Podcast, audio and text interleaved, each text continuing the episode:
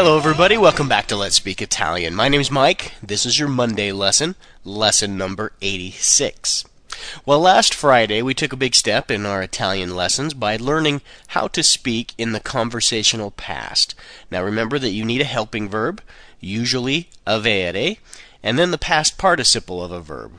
Now, I I think we ought to take a couple days just to practice those a little before moving on to something new. So let's go through a few examples today. The first sentence is Io non ho comprato la borsa. I did not buy the purse. Io non ho comprato la borsa. So it's negative because we have a non in before the helping verb o, and then comprato is the past participle of comprare, which means to buy. Io non ho comprato la borsa. Abbiamo bevuto molto latte. We drank a lot of milk. Abbiamo bevuto molto latte. Now, abbiamo, noi abbiamo, you can drop the noi. Abbiamo is the helping verb, and bevuto is the past participle of bere, which means to drink. The next one is Chi ha venduto il cavallo? Who sold the horse? Chi ha venduto il cavallo? I ragazzi hanno avuto il tempo per mangiare. The boys had the time to eat. Now this is a good sentence. I ragazzi, the boys, hanno avuto. Hanno is the helping verb. Avuto is the past participle verb, but it's from the same verb avere hanno avuto il tempo per mangiare. It's kind of literally translated, the boys had had time to eat. Okay? Tu hai sentito la musica? Did you hear the music?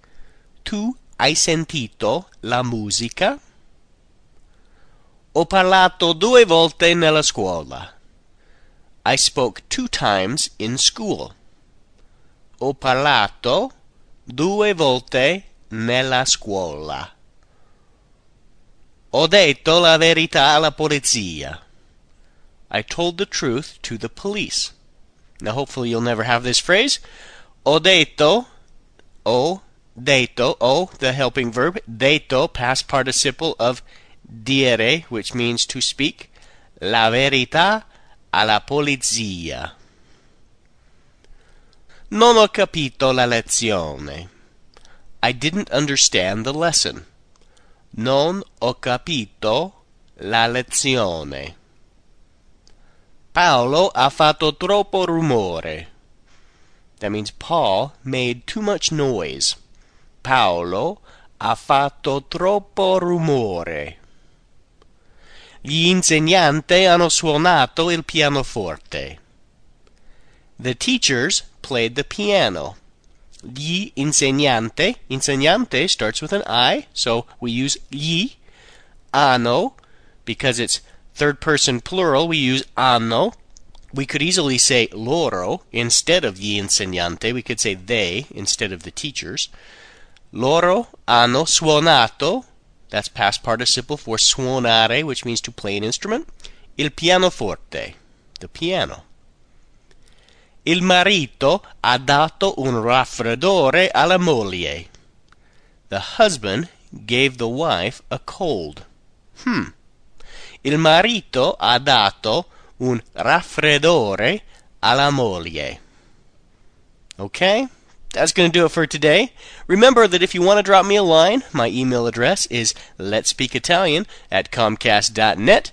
Thanks so much for listening. I will talk to you tomorrow. Arrivederci!